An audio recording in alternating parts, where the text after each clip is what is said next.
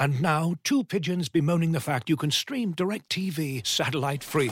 Hey, Frank, a little birdie told me you don't need a satellite dish to get DirecTV. What's little birdie? Was it Jimmy the Sparrow? It's a figure of speech. Point is, you can stream DirecTV over the internet now. Oh, sure. Next, you're going to tell me those big birds are made of metal and filled with people, right? you mean airplanes? Stream DirecTV without a satellite dish. Visit directv.com. High speed internet service required. Terms and restrictions apply. Música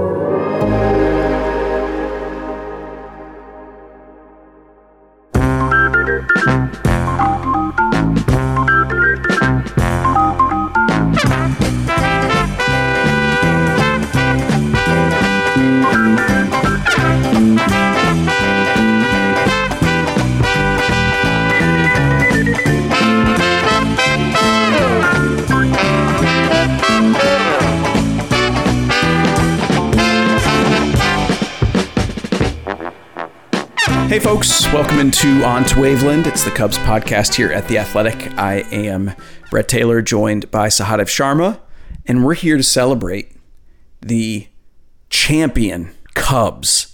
For the second time in recent memory, the Cubs are champions of the league. That is a true statement. You cannot find any lies, no lies told. That's yes. Of course, I refer to the South Bend Cubs and the Midwest League, uh, but this is their second championship of uh, in that league in the last few years. Uh, the South Bend Cubs being the Cubs High A affiliate, they they just won their championship last night, and I did want to start with that. I mean, it's a, I make the joke about it, but the reason I want to start with it is you know we can mention some of the prospects, but speaking more generally, you know wins and losses at the minor league level, we've talked about this before, are not necessarily a great indicator of prospect talent for future big league use. Uh, and furthermore, playoff wins, when you're talking about series that are only three games, um, and there's generally only two levels uh, of the playoffs. So, you know, the South Bend Cubs won two short series to take their championship. You know, how much does that actually prove or demonstrate or whatever for the future? But I want to sit on that just a moment to note that I do think there is some value. I think it is particularly true where you've got a group of players with the South Bend team, many of whom started the year at Myrtle Beach in Low uh, part of a really dominant team there, uh, got promoted, coalesced around a group that had started at South Bend. That team got really, really good in the second half and then, you know, went through the playoffs and won. And I'm watching videos from them last night and just seeing how excited they are as the game's going on, how pumped, how much they clearly wanted to win this championship. And I think there's probably some marginal value there of of experiencing that as part of your development process, experiencing the winning, experiencing playoff baseball, experiencing it together with perhaps some players that you will continue to play with up the ladder. Um, I, I think you know, I don't want to I don't want to go overboard on it, but I think there's some real value there. Yeah, no, I think I think you're absolutely right. I think uh, sometimes player development becomes too individualized and too focused on one specific player that the team aspect gets overlooked. And while it's very possible to have a solid system and not have a bunch of great uh, minor league teams, uh, as far as one loss record, it, I, I, think it, it's just a good indicator of the depth and the talent that's in this system right now, especially at the lower levels there, uh, double A and below. Even uh, there's, you know, I, I, there's value in these guys winning together, in understanding what it takes to win, and having that mentality of wanting to win and and really enjoying it and savoring it and having a little bit of edge when they're on the field and uh, beating up on the opposition. I think all those are little little factors. Not the you want talent and you want uh, skills that you really know how to develop and uh, can develop to bring up to the major leagues. But these these little things like that, these while winning isn't doesn't seem like it's always a priority in the minors, I think there's a ton of value in that. One thing that I, am working on a piece, I, I, I it, it kind of struck me over the past couple days, looking at these box scores, looking at these lineups, looking at the numbers on Fangraphs. They have so many guys who we don't consider top prospects having really good seasons offensively. We talk about the pitching depth, uh, but there's there's a couple guys on this South Bend team that stick out to me. Uh, B.J. Murray, Jordan Nwogu, and Nwogu was like a second or third round draft pick in Third- the 20, Yeah, 2020 draft. Third third round pick in the pandemic draft. Right. And he looked like he just wasn't he, he was a mess, right? He looked like he was a mess. He was going to strike out too much and didn't really have a carrying skill. Even though I talked to some scouts outside the org who always liked him and thought he would hit, uh, something there clicked uh, because he's he's hitting now and uh, I mean they have a couple of these guys that if you just like compare 2019 or 2018 and look at everyone in the minors in the Cubs system that has like a 120 weighted runs created plus and above. And I, I was looking like 2019, there were 14 guys, and I think like 11 of them were like a rookie league or or a short season ball. Robel Garcia. Yeah, yeah. Or Robel Garcia, exactly. Stuff that guys that like too old for AAA, guy that should get a cup of coffee has earned his cup of coffee in the big leagues, or or guys that are dominating the uh, rookie league or uh, the non full season leagues, right? That which there's only one of now. Uh, you know, one in Florida and one in Arizona. This year there's about I, I can't remember the number now, but it's around 14 and like nine or 10 of them are all full season leagues uh, guys. And half of those guys are guys that, you know, aren't superstars, but they are, you know, like guys that it's like, okay, I need to start asking about this guy. I need to ask around about this guy. Well, this isn't Kevin Alcantara or Owen Caissie or or Pete Crow Armstrong, guys that we know to talk about, that we know to ask uh, scouts about. But you know, BJ Murray, uh, Jordan Nwogu, uh, Jonathan Perlaza. I mean, these are all guys that you start to wonder, like, okay, they had one success story over the past like decade in David Bote, right? And and I know fans get frustrated by David Bote, but if you have six of those guys popping every season, you know, uh, if you have random guys popping, and maybe one of them turns into uh, like an all star, maybe one of them just turns into an everyday player, maybe one of them turns into a bench guy. Uh, like uh, any of that, obviously the all star and the everyday guy are valuable, but even the bench guy, if you're producing those guys through your system, uh, that's that's huge. I think that's a it's a nice little uh, part of the system that we need to keep watching and keep tabs on over the next couple years because if they can if they can produce quality players like that uh, we've talked about okay do they have that impact superstar i'm not sure if they do i, I think there's some really talented players in the system but uh, just the fact that they're able to maybe build this depth up too uh, i find that really interesting and i'm curious what all these players are and maybe what's going on in the Cubs system as far as development goes. Like, do they have they they seem to have the right people in place as far as coaching and instruction goes, and that's that's a good sign as well.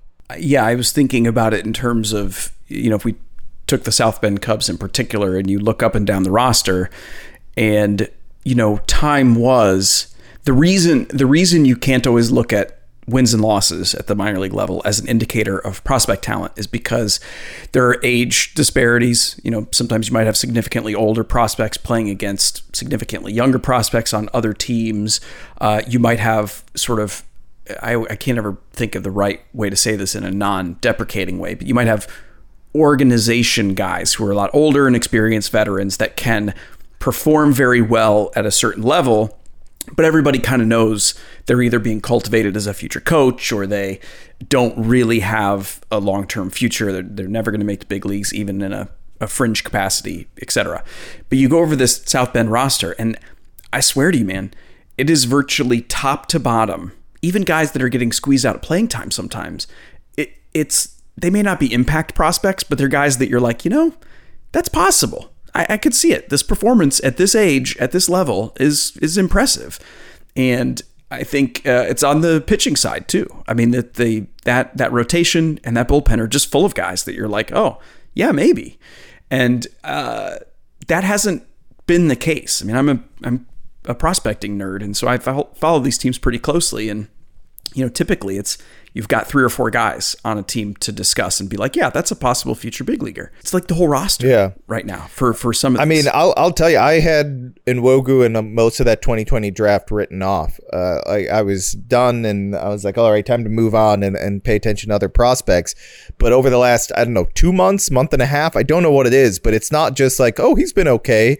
Like he's turned into it's like his and his season line now is good. It's not just like a, couple months uh, that like okay, we can we should keep track of this because he got hot at the end of the season. It's like if you look at I mean, if you look at his overall season numbers, they're like, huh, that's really interesting. What what's going on here? And I'm good. That's like I have a phone call uh, uh, set set up for tonight, and that's one of the main guys I'm, I want to ask about and figure out what's going on there. And when when there are rail changes being made and stuff like that that makes it all the more interesting right like so let's find out what's going on here what sort of adjustments do they make the, the cubs have been really good about also like take you'll notice there there are times when guys don't play for like a week or two weeks or uh, even five days or something right like I've had to adjust. I've had to adjust. yeah that.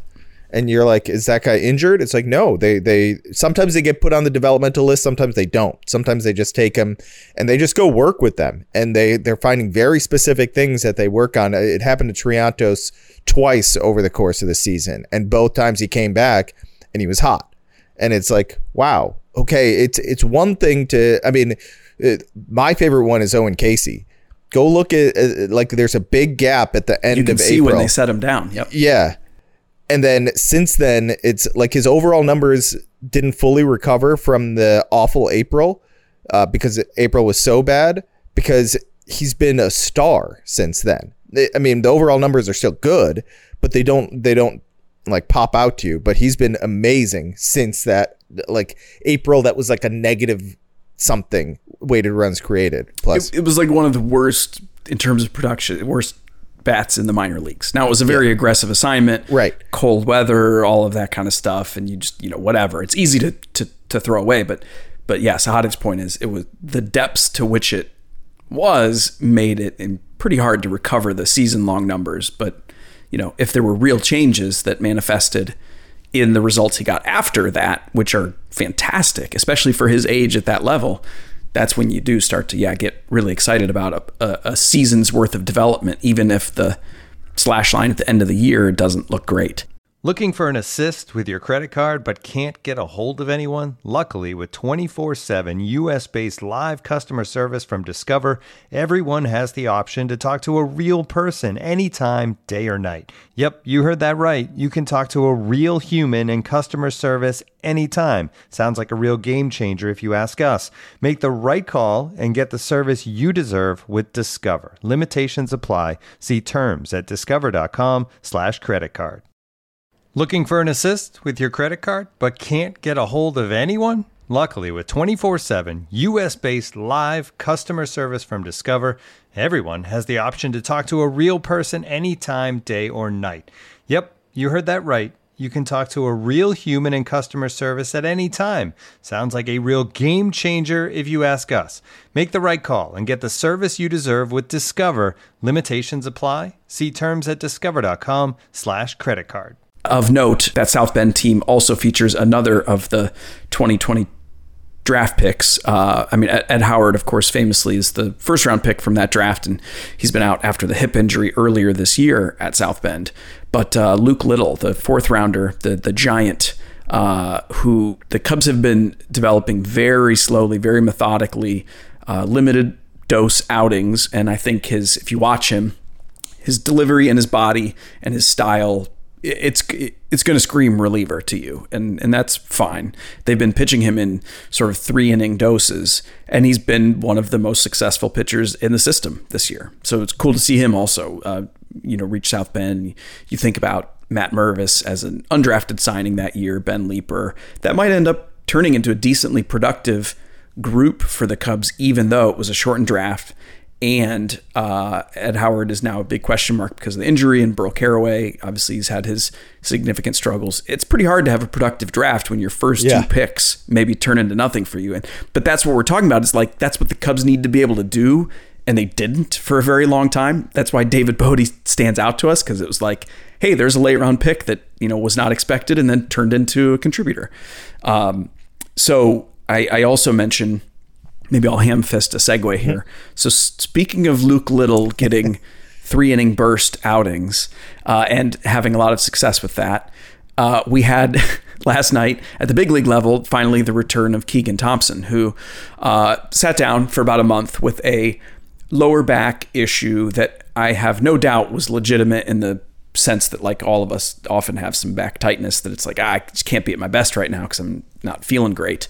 Um, but it also just made sense to give him a nice big break in a year where he has pitched more than he ever has before and uh, had he had already established a lot of what he could be for the Cubs going forward, which was the, the whole point of this year. And so it was nevertheless nice to see him back and he looked as good as he's looked all year. I mean, he was his uh, velocity was great. The movement on his uh, off speed and breaking pitches were fantastic. The Marlins, it's not a world beating lineup, but they just looked hopeless against him. He struck out six of the 11 batters he faced. Um, I mean, it was just just dominant. He just looked absolutely dominant, and it it made me go back to review his splits this year um, as a reliever and as a starter. And we know that the starting stats are tainted would be the wrong word because that implies that it's like there's no signal there, but they are uh, moved considerably by some like really substantial blow up starts there at the end before the back issue took him out. Um, but the splits are stark. I mean, his his numbers as a reliever, keeping in mind these are as these are multi inning relief appearances uh, his numbers are ridiculous. I mean, it's like a barely above one ERA, strikeout rates near 30, walk rates much lower than as a starter. The soft contact rate is like 35%, some ridiculous number. Um, and then as a starter, it, it uh, it's like they're barely playable numbers. Now we know that we watched him and we know he had very successful starts. So it's, you know, but but the question I have when I see him come back and I see him once again, we get that short burst, 50 pitches roughly, one time through the order, and you see how good he can be. Um, and then you think to the times we've seen him start, going back to last year, where it seems like figuring out how to appropriately conserve stuff to try to get through six plus innings and still miss bats and still get soft contact has seemed like a particular challenge for him. That is not to say he can't take another step forward next year and develop into that, but it's like at what point do you decide, you know what, you're so good at this uniquely valuable role?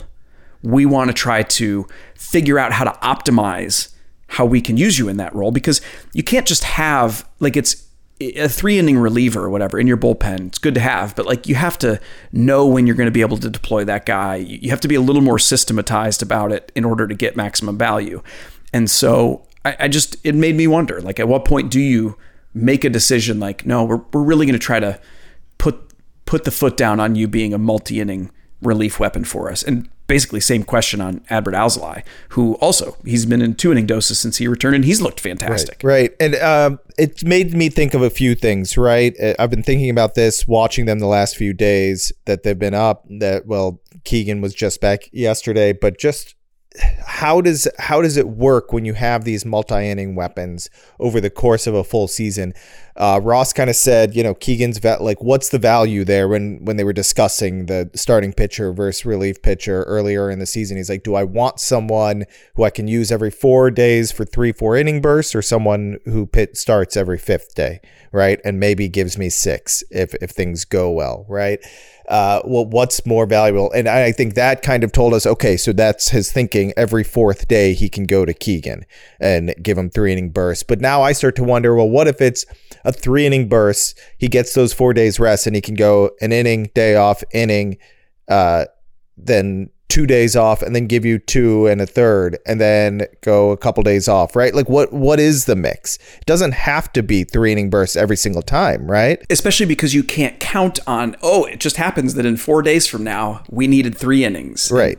So there's so many things that uh, I think are valuable here. First of all, you don't have to go into next season and say, let's force them into this starters role because we need starters, right? You want what we've been talking about for a while now. Go out and get starting pitchers, right? So that uh, Keegan Thompson is depth, so that uh, even Hayden Wesneski, Javier Assad, uh, even Alzolay, these guys are all depth pieces uh, to the rotation, not guys that they're relying on absolutely. We need these guys to perform for 30 plus starts, otherwise we can't win. And and you go into the season with with a rotation that is mostly veterans. You go into the season with an upgraded offense uh, in theory, right? What's the worst thing that happens then? If everything improves with the starting rotation and and the offense, that the bullpen becomes this Achilles heel where they don't hit on those veterans, right? Where that they've hit on uh, the last couple of years, and suddenly you're like, oh, what is the most demoralizing thing for a team that's playing well in all other facets whenever their bullpen blows it, right? That's really hard to stomach for a team, for a manager, as a whole. It, it just really can sink a season. If they have, right now, looking at next year, they have three guys locked in that I feel good about. Uh, if if it works out this way, where Keegan, Alzolay, and Brandon Hughes are all relievers that you're like, huh, that those guys are good to great in in relief roles, right? If, you have three already set and the Cubs are pretty good at getting veterans in, then you have a couple up and down guys that that you hope can pop next year, maybe one or two of them pop. That's a nice setup to have to kind of alleviate any concerns that well, we're spending money on the starters and the and the offense. Are we going to get sunk by our bullpen? It's still possible. I'm not saying that they won't get sunk by their bullpen if everything else improves next year, but I'm saying I I really like how it looks with Alzolay and Thompson in the bullpen if you can go out and fill the rotation with other guys because suddenly you're talking about a really good group of relievers, uh, a young group, and and we haven't even talked about the guys that you know showed flashes this year uh, that that haven't really established themselves in, our eyes, at least. Of like, yep, you can count on that guy to to give you a full season of quality relief innings. You know, it's important to mention too in this talk about guys who are, um, you know, have been starters throughout their minor league career. They get up approaching or just into that big league level, and they are faced with this issue, you know, it's it's different for every pitcher, but it you know usually comes down to you know how well do they hold their stuff and their mechanics through 70 plus pitches, um, how diverse are their pitches or their ways to shape their pitches so that they can you know face batters multiple times. Um, how consistent are they from start to start, et cetera, et cetera. There's, they're sort of the separators for guys who've been able to start all the way through the minors very effectively and then you're just facing superior hitters in the big leagues. And um, I think we, I don't, I wouldn't say we forget sometimes, but we have to be reminded that a lot of the best relievers in the big leagues were starters the whole way through the minors. And it was just eventually realizing, you know, it's not going to happen in the big leagues, but let's see what we can do with you in shorter doses. And then boom, you're a fantastic reliever. That's not a bad outcome. That isn't like I mean I get that uh, you know a guy like Keegan Thompson for example, he wants to start in the big leagues. He's been a starter his whole life. He's he's so close to being very good at it in the big leagues. Like I get it. I would want that too. Um, but we can't look at it as this like uh, failure or disappointing outcome because the the related reality is, you know, you look through a farm system. The Cubs have a ton of these guys that are coming up as relievers. Well, they look great but they're not competing with the current starting pitchers in the minor leagues who may end up future relievers. So, I mean, you've got to be really damn good as a relief only prospect to actually make it to the big leagues and compete. And so, I, sometimes I think we fans convince ourselves, like, man, they're just so loaded with relief prospects. The bullpen's going to be great and fine. But you also, I think, the best organizations have a lot of quote failed starters that end up ticking over into the bullpen and that's where you end up getting a lot of your good relievers from and so that's a roundabout way of saying i'm like you too that when i think about the bullpen for next year it's having depth starters like Keegan Thompson or adbert Alzolay or maybe even Javier Assad that like may get forced into the bullpen that makes you confident about having good pitchers in the bullpen. Um, just because they're not quote relievers doesn't mean they wouldn't actually be better than some of the quote relievers that you have available.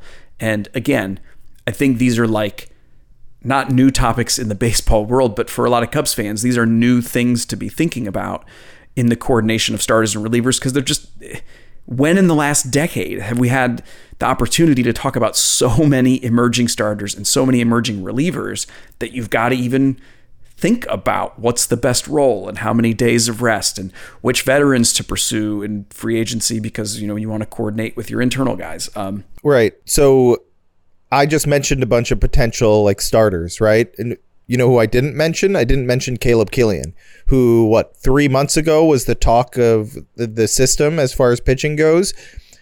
Uh, like you said, a few years ago, if if that had happened, we'd be we'd still be talking about it. Like, oh, Cubs finally had a pitching prospect, and now all of a sudden he can't find the strike zone, and it'd be a disaster, right?